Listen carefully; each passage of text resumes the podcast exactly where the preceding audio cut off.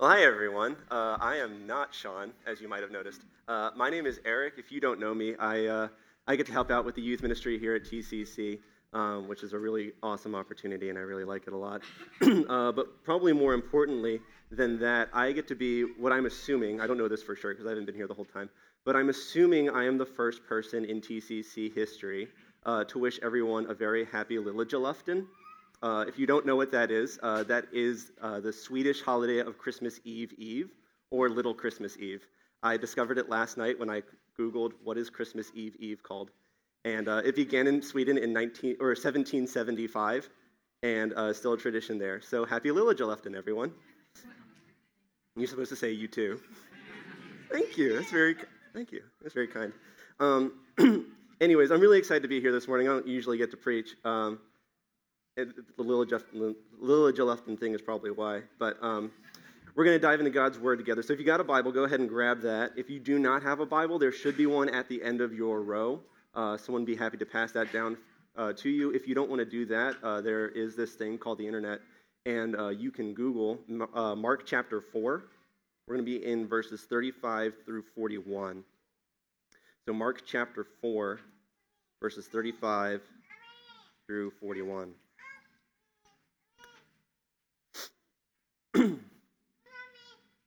God's word says this On that day, when evening had come, he said to them, Let us go across to the other side. And leaving the crowd, they took him with them in the boat, just as he was, and other boats were with him.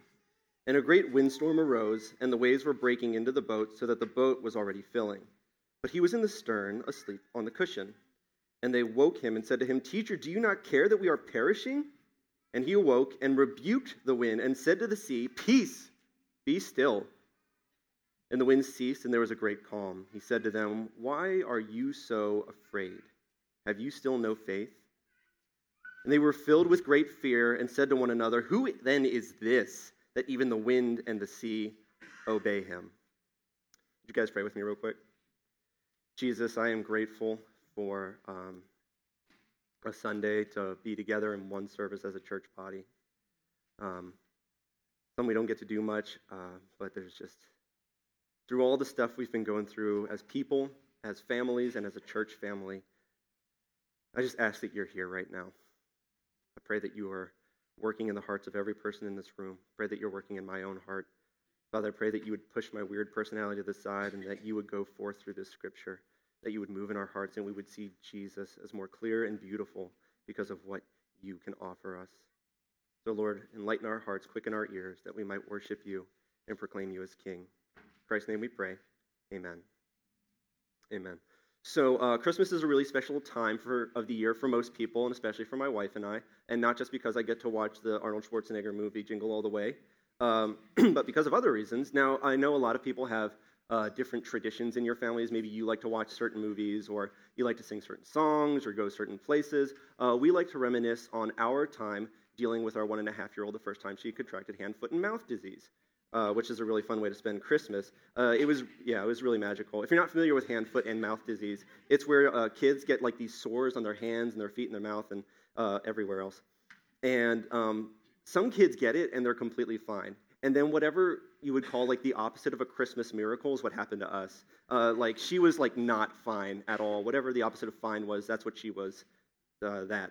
Anyways, um, so I have like these really vivid memories of just like three or four days straight of like no sleeping, no rest, no relaxing. There's only Daniel Tiger's neighborhood and screaming. And that was it. That was my whole life for like 36 hours.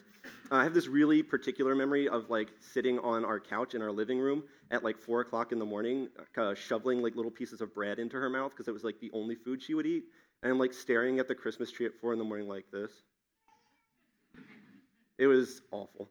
Anyways, um, it was a completely chaotic several days, and I like I don't know where you know, time doesn't matter anymore. It's just chaos. Um, but we did find this little bit of relief. We found that if we drove around and played music really softly, uh, she would get a little bit of rest, and we would go look at Christmas lights. And it was actually that was a kind of a nice time, and we like to reflect on that and enjoy that as well. There's this one song in particular that was kind of like a balm to our souls.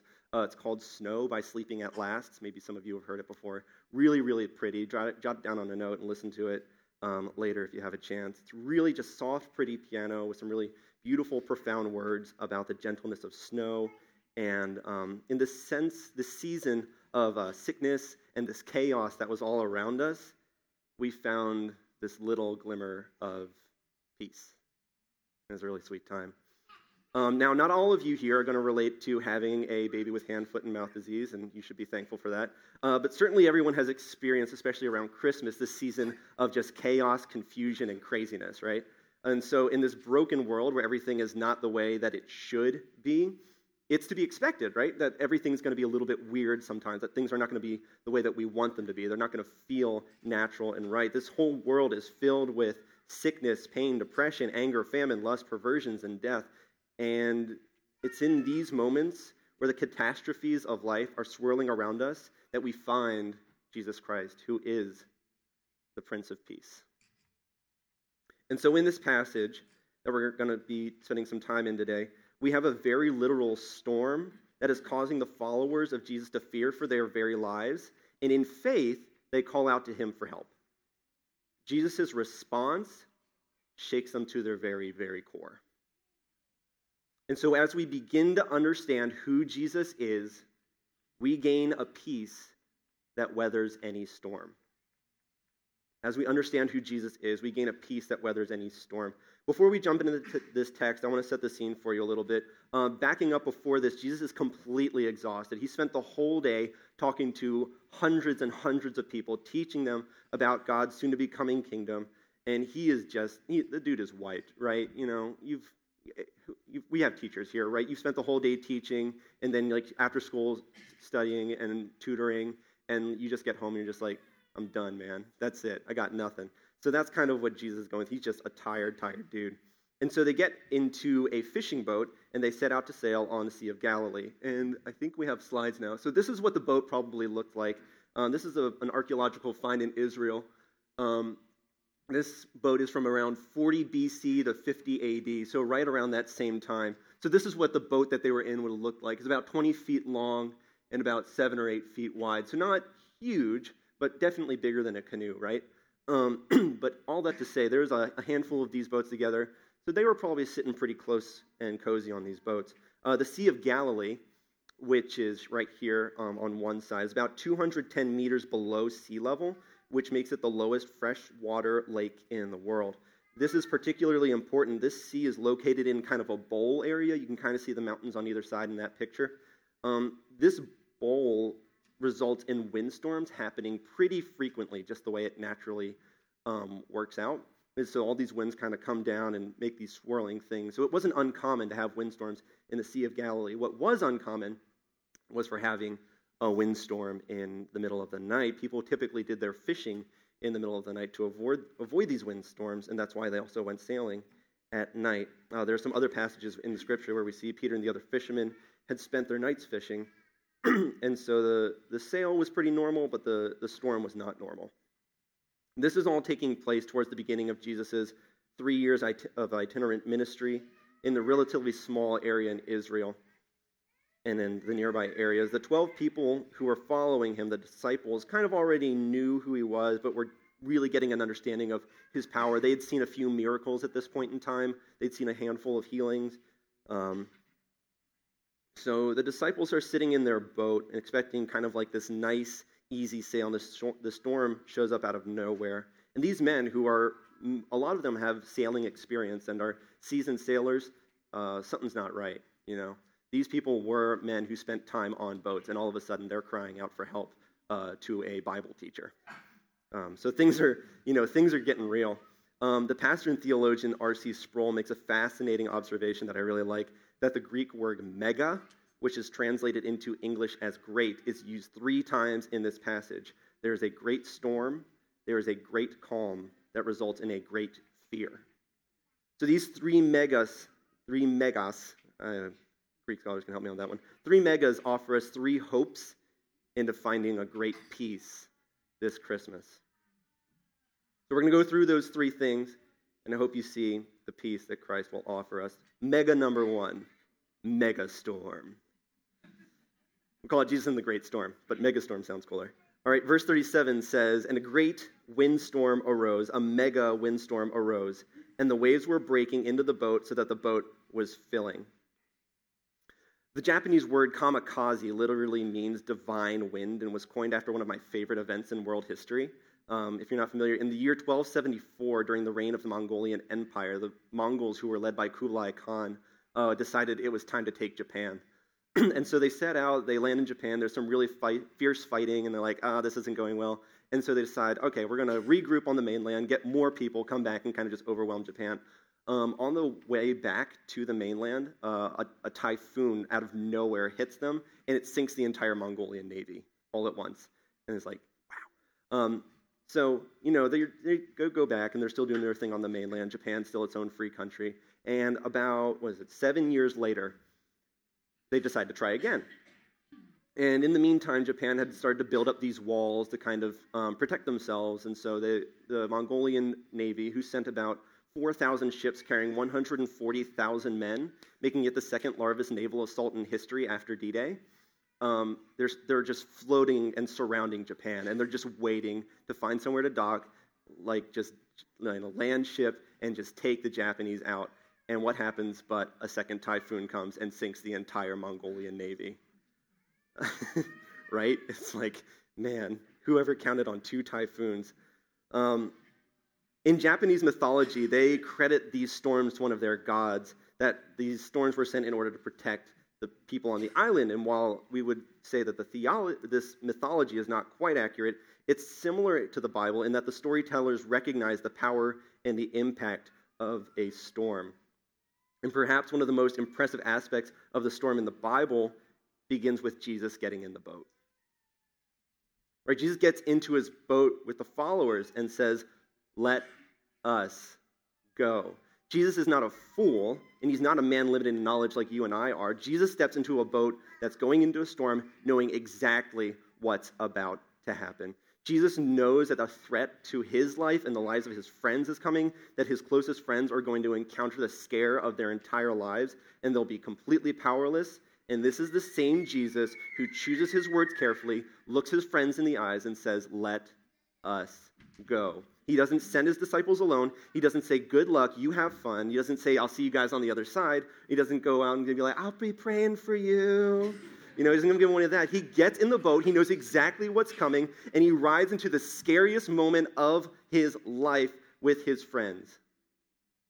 And I hope that can give you guys some encouragement that Jesus does not want us going through storms of our lives alone.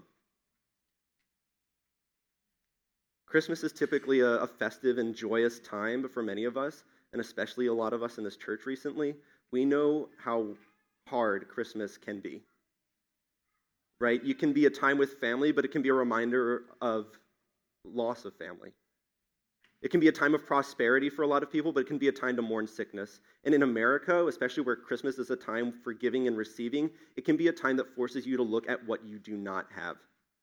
This season, this world, and this life is marked by so much hurt, pain, and sickness and death. And what Jesus promises us in this passage is that he will sail into the worst of life with us. Uh, Matt Chandler is a pastor of the Village Church in Texas, and he says this God does not drive an ambulance. Right? An ambulance driver, as thankful for them as I am, an ambulance driver shows up at an accident, and their response is to try to piece everything back together. Right? That is not what God does. God isn't surprised by the storms in our lives. He's not frantically putting everything back together like that game Perfection from 1997, where you had to put all those little pieces back in the thing before it popped back out. Um, you know, put the pieces into the slot. It. No, sorry. Um, um, so, you know, like, God's not racing to beat a clock in our lives. God's not trying to figure out how things got so messy, and He's not trying to stitch things back together. God has made us a promise with a plan, and He says, "Behold, I am making all things new." God's not making things better; He's making them new. He's not trying to fix your broken lives; He's trying to give you a new life. And make no mistake, it is okay to be scared by your storm. It is okay to hurt and for the odds to seem utterly insurmountable. In his letters from a Birmingham jail, Dr. Martin Luther King Jr. notes that the reason that we as humans as humans, have this sense of injustice and wrongness is because we've be- been created with this intrinsic understanding that there is a greater and divine law that we understand has been violated. Put simply, we ache because we recognize that things aren't, aren't the way that they're supposed to be. If the natural world was all that there was, we would have absolutely no reason to object to pain, death, injustices, or anything. They would be natural and we would accept them as such. But our pain universally reveals to us what we already know that pain is not right. Tim Keller is a former pastor who preached in New York City, and he preached and he counseled and he talked with a lot of people in the wake in the weeks following uh, 9/11. And he had to do a lot of wrestling with the question of why does God allow pain and suffering to happen? Or in our situation right here this morning, why does God allow storms? He says this. I'm going to put the hopefully put the quote on the screen. You can follow along. he says this to an interfaith audience. One of the great themes of the Hebrew scriptures is that God identifies with the suffering. There are all these great texts that say things like this If you oppress the poor, you oppress me. I am a husband to the widow. I am a father to the fatherless. I think the texts are saying God binds up his heart so closely with suffering people that he interprets any move against them as a move against him. This is powerful stuff, but Christianity says he goes even beyond that. Christians believe that in Jesus, God's Son, divinity became vulnerable to and involved in suffering and death. He didn't come as a general or an emperor. He came as a carpenter. He was born in a manger, no room in the inn. But it is on the cross that we see the ultimate wonder. On the cross, where we sufferers finally see, to our shock, God now knows what it is to lose a loved one in an unjust attack. You see what this means? Yes, we don't know the reason God allows evil and suffering to continue, but we know what the reason isn't. We know what it can't be. It can't be that He doesn't love us. It can't be that he doesn't care. God so loved us and hates suffering that he was willing to come down and get involved in it and therefore the cross is an incredibly empowering hint. It is only a hint, but if you grasp it, it can transform you and it can give you strength. This God of ours, the one that we are celebrating his coming this week, entered a world of pain. He entered through the painful process of childbirth. As a baby, he was surrounded by the painful acts of King Herod as he ordered the, ordered the slaughter of hundreds of children. He lived in a he lived in a family of sinful people. He made friends with sinful men. His, one of his closest friends died. And he himself endured mocking, torture, and death. Jesus sailed into pain. And he continues to do that with us. We don't always know why. A lot of times we can only see the hurt. But he means it for our good and for his glory. John Stott put it this way I could never myself believe in God if it were not for the cross. If the, in the real world of pain, how could one worship a God who was immune to it? Jesus is not surprised by our storms. He isn't unfamiliar with the winds and waves of life. There is peace for us when we remember that Jesus is with us in the journey and he sailed into the storms like we do. Well, that's Jesus in the mega storm. So, mega number two is Jesus and the mega calm. Jesus and the great calm. Verse 39 reads And he awoke and rebuked the winds and said to the sea, Peace, be still. And the wind ceased, and there was a great calm. We're going to make this lighthearted again. Um, any other parents out there, this is for you. Do you guys know what I'm going to lovingly refer to as the bad day sprint to bedtime? Some smiles. All right. If you guys don't know that, if you um, are not a babysitter or a parent, let me explain this to you. Um, it's been a terrible day for everyone, right? From the moment you wake up, it's just argument, there's crankiness, there's unhappiness, no one can be pleased. Uh, there's nonstop messes, tears, yelling, hitting, screaming, things breaking. Dinner time hits and you're like, let's go. Bedtime's right there, eyes on the prize, let's do it. So it's mad dash. You put your food like right in front of your kid and you just like, hey, are you done eating yet? right? And so you just, on your mark, get set, pray, eat, drink, bath, jammy, shortest story I can possibly find, prayers, kisses, lights out, huddle up on the couch, praying that they don't come out of their room. Is that relatable for anyone else? Okay, good. I'm not the only bad parent. oh my. For people without kids, I need to explain to you the absolute feeling of euphoria that hits once the noises stop coming out of that room. It's like, oh, right? It's just like, man, I could watch anything on Netflix and be happy right now. I'm turning on the Yule log channel for the next 10 hours, and it is a cinematic masterpiece right? Every conversation is just like balm to your soul because it's not with a small person asking why, right? It's just like, oh, this is the best thing that's ever happened to me, right? The level of calm that hits you after the storm of that day is just so next level amazing, right? It's that level of peace that comes after a storm is what ultimately is so, so good. This is the type of calm that Jesus creates, right? I'm not saying that Jesus is going to lock your kids in a room and just like let you have a party. Um, but Jesus creates a great calm after great storms, right? As powerful and massive as this storm is, and all the devastation that can be caused, a peace is found only in Jesus Christ that puts any storm out there to shame. We read the storybook Bible uh, pretty often in our household, and there's a chapter um, in that book that goes over this story. And um, Jesus stands up at the front of the boat and he uses the word hush. Just like that. Right? And the winds and the waves, they recognize the voice of their creator. These winds that have been roaring around for thousands and thousands of years recognize that's the voice that called me into existence in the very beginning. Jesus' power is put on show, and what was in one moment an epic, light threatening storm is suddenly stillness, quietness, and tranquility. A quietness that is begotten only by God's power, a power God has offered to each one of us. And there is one thing definitely true as Jesus puts his power on display Jesus is the only one who calms the storm. Now, that's a truth that I think many of us probably don't like, even if we don't think about it like that. And I'll give you an example. A couple Thursdays ago, I got a very difficult phone call that's been weighing on me for every minute since then. And uh, it's something that I couldn't do a thing about. I was powerless. And all of a sudden, I found myself in a storm that I've been praying actively against not happening for a long time. There's not a thing I can do about it. And in my insecurities, I do what maybe a lot of you guys do. Uh, I start fixing things that I do have control over, right? I go to work and I'm like, I'm going to do a heck of a job today. And I just start knocking things out. I get home and I'm like, you know what? Let's fix the light fixtures in here, right? It's not broken, but let's fix it, right? And that's, you know, that's my sinful flesh kind of working itself out because I want to find a situation that I have control over. That's me wanting to calm the storm. But for control freaks like me, there's a great peace that comes when we recognize that Jesus is the one who calms the storm. And even though the disciples are the ones who are rightly rebuked at the end of the passage, they do one thing correctly, and they go to Jesus for help.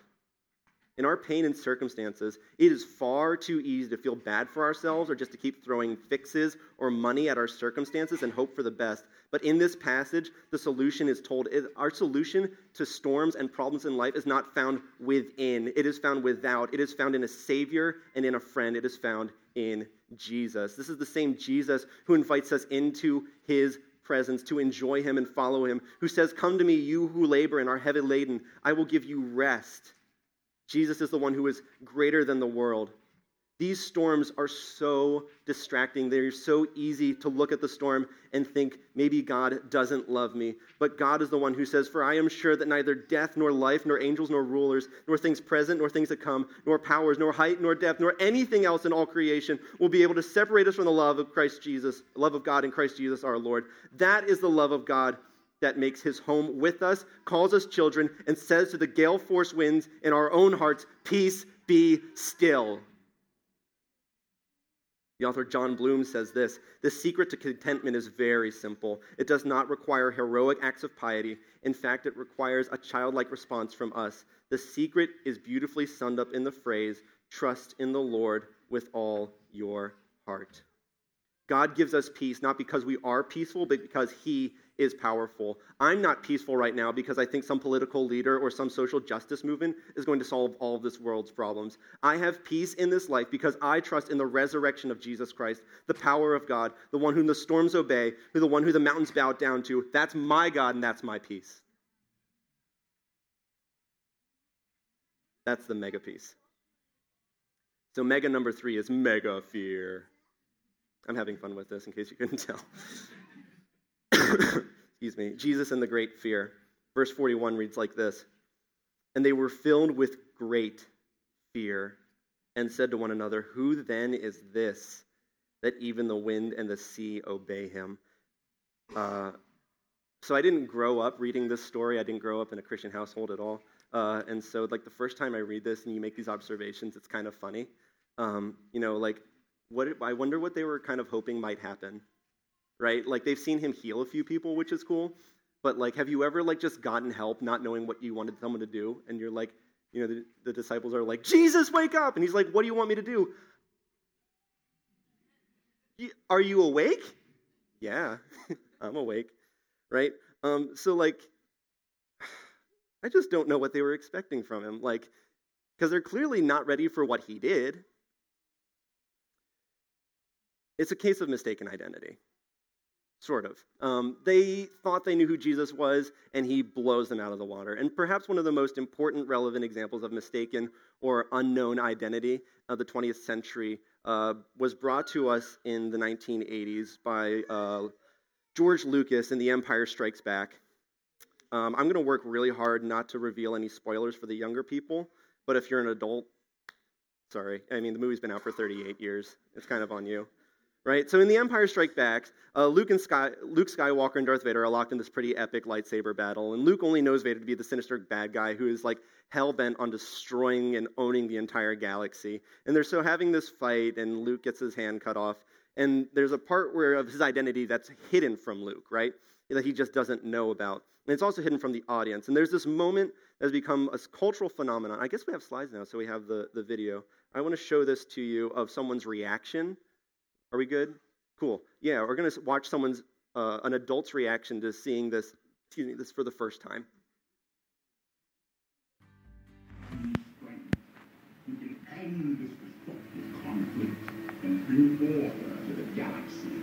Oh, by the way, her mouth doesn't normally hang open like that all the time. All right, let's keep watching.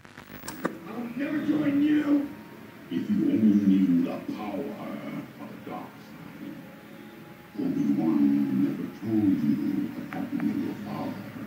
He told me enough. He told me you.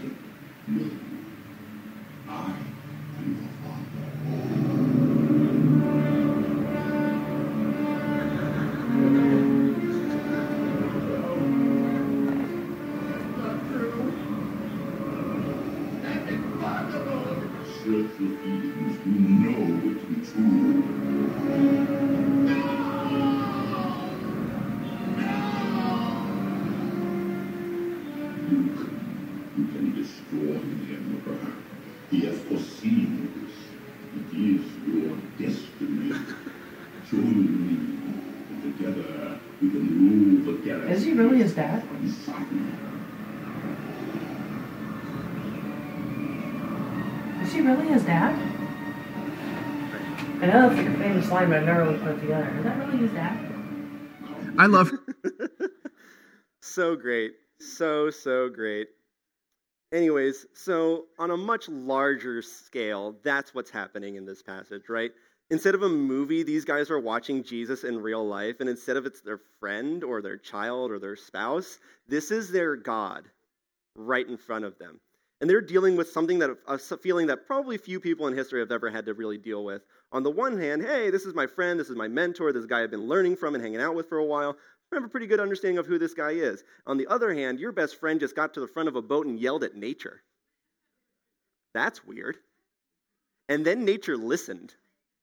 That's weirder, right? That's straight up terrifying, right? If I just yelled at the sun, you guys would probably have a very different opinion of me. But if the sun listened, you'd have a very different opinion of me, right? David Mathis is a pastor who says this Stilling the sea is such a show stopping demonstration of power that flooding their souls isn't the happy realization that their buddy Jesus has more power than they had estimated, but the unnerving new awareness that they have misunderstood his very identity. These disciples were, grew, who grew up in the Jewish tradition, at this point, they had read and memorized, mostly, if not entirely memorized, the book of Psalms. Like, not just like you and me, like, I know many verses. No, like, he had the book, they had the book memorized. And they're watching this happen, and they see Jesus. He says, Peace be still, everything stops, and this is what goes through their minds. Psalm 65, 7, God who stills the roaring of the seas and the roaring of their waves. Psalm 89, 9, you rule the raging of the seas. When its waves rise, you still them. Psalm 93, 4, mightier than the thunders of many waters, mightier than the waves of the sea, the Lord on high is mighty. In Psalm 107, 29, he made the storm to be still, and the waves of the sea were hushed. It hits them all of a sudden. Jesus of Nazareth is not just Jesus of Nazareth. He's very different from us. Jesus being different provides a sense of peace for those who call him Lord. If we could calm storms, we'd have no reason to worship him. If we could command peace in our own hearts, we wouldn't need his help. If we could do anything for ourselves and add to our salvation, then Jesus would never have died a torturous death on the cross. Jesus being different means that Jesus is the perfect man and that on the cross he became the perfect sacrifice to a perfect God so that an imperfect people could know a perfect love. Romans 5 8 says, God shows his love for us, and that while we were still sinners, Christ died for us. Everyone in this room, we have sinned. You have sinned. You have messed up. You've hurt other people. Maybe this month, maybe this week, maybe this morning. But each and every one of us has sinned, and we cannot forgive ourselves. That is illogical. We have not sinned primarily against each other. We have sinned against God Almighty. And a sin against an eternal God is an eternal sin that deserves an eternal punishment. We have earned hell. But in love, mercy, and grace, Jesus came to earth as a baby. He lived a perfect life we never could have lived. He died a death that we should have died, and he rose from the grave to show that God has power over death, and he was able to do that because God is different from us. And because Jesus is different from us, we have hope in the future. If you're familiar with Lord of the Rings, I'm really touching on a lot of really good topics today Star Wars and Lord of the Rings. Sorry, I didn't realize this when it was coming together. Um, if you're familiar with Lord of the Rings, at the very end of the last book, uh, Sam Gamgee wakes up and he finds not only is he alive, which he didn't expect, not only is he alive, but Frodo is alive, his best friend. Uh, another friend that he thought was dead, Gandalf, he finds has been alive, and he finds that evil has been defeated. And he looks right at Gandalf and he realizes he's together with everyone and his friends and he's safe. And he asks the question that each of us ask in our own hearts every time we're in a storm. He asks, Is everything sad coming untrue? That's the question we all want to know, right? Will the storms of this life be peeled back one day? And we look at the man in the boat who calms the storm, and we know the answer is yes. When we look at the disfigured corpse on the cross, we know the answer is yes. When we see the resurrected Christ, we know the answer is yes. When we read God's perfect word, who when we see Jesus, he says, Death shall be no more, and neither shall there be mourning or crying or pain anymore, for the former things have passed away. We know with absolute certainty all things will be made new, and all pains and all hurts will come untrue like a dream that melts away. This is our peace, and if that God is for us, who can be against us? Because Jesus is different, he causes a great fear, a fear of the Lord that is powerful and strong. So, this Christmas, if you do not follow Jesus, recognize that you do not have a lasting peace apart from Jesus Christ. This is a God who is for his people, but he wants you. He wants you. He's calling you. He says, Turn away from your sin. Admit that you've messed up. Ask for forgiveness and follow Jesus. And the fear of God leads us to recognize that Jesus is different and that we should turn and follow him. In God, we find peace. That does not mean God is a genie who solves all of our problems, and our life will not suddenly be free from hurt and pain. But it means that you will have a friend in the storm. And so, my hope for all of us is that as we celebrate Christmas this week, when we think about the baby who came to earth, we can trust in all that he has done for us. He rides into the storm of life with us. He calms our storms, and He shows Himself to be faithful and gives us Himself in those storms. And as we follow God and you are His friend, you get this promise to you that the peace of God, which surpasses all understanding, will guard your hearts and minds in Christ Jesus. Let me pray for us. God, I thank you that you are a mega God, a great God who is bigger than anything else in our lives. Lord, you are love, you are grace. You are the one who calms the storms, you are the one who sails into storms with us, and you are the one who gives us the power to get through that. And so, Lord, as we venture into this really difficult week for some people and a really joyous week for all of us who celebrate Christ as Savior, I pray that you would help us to reflect on that. Turn away and remind us it's never too late to reach out for Christ, who loves us, who died for us, who lives again and even now sails into the storms with us. We love you and we praise your holy and precious name. Amen.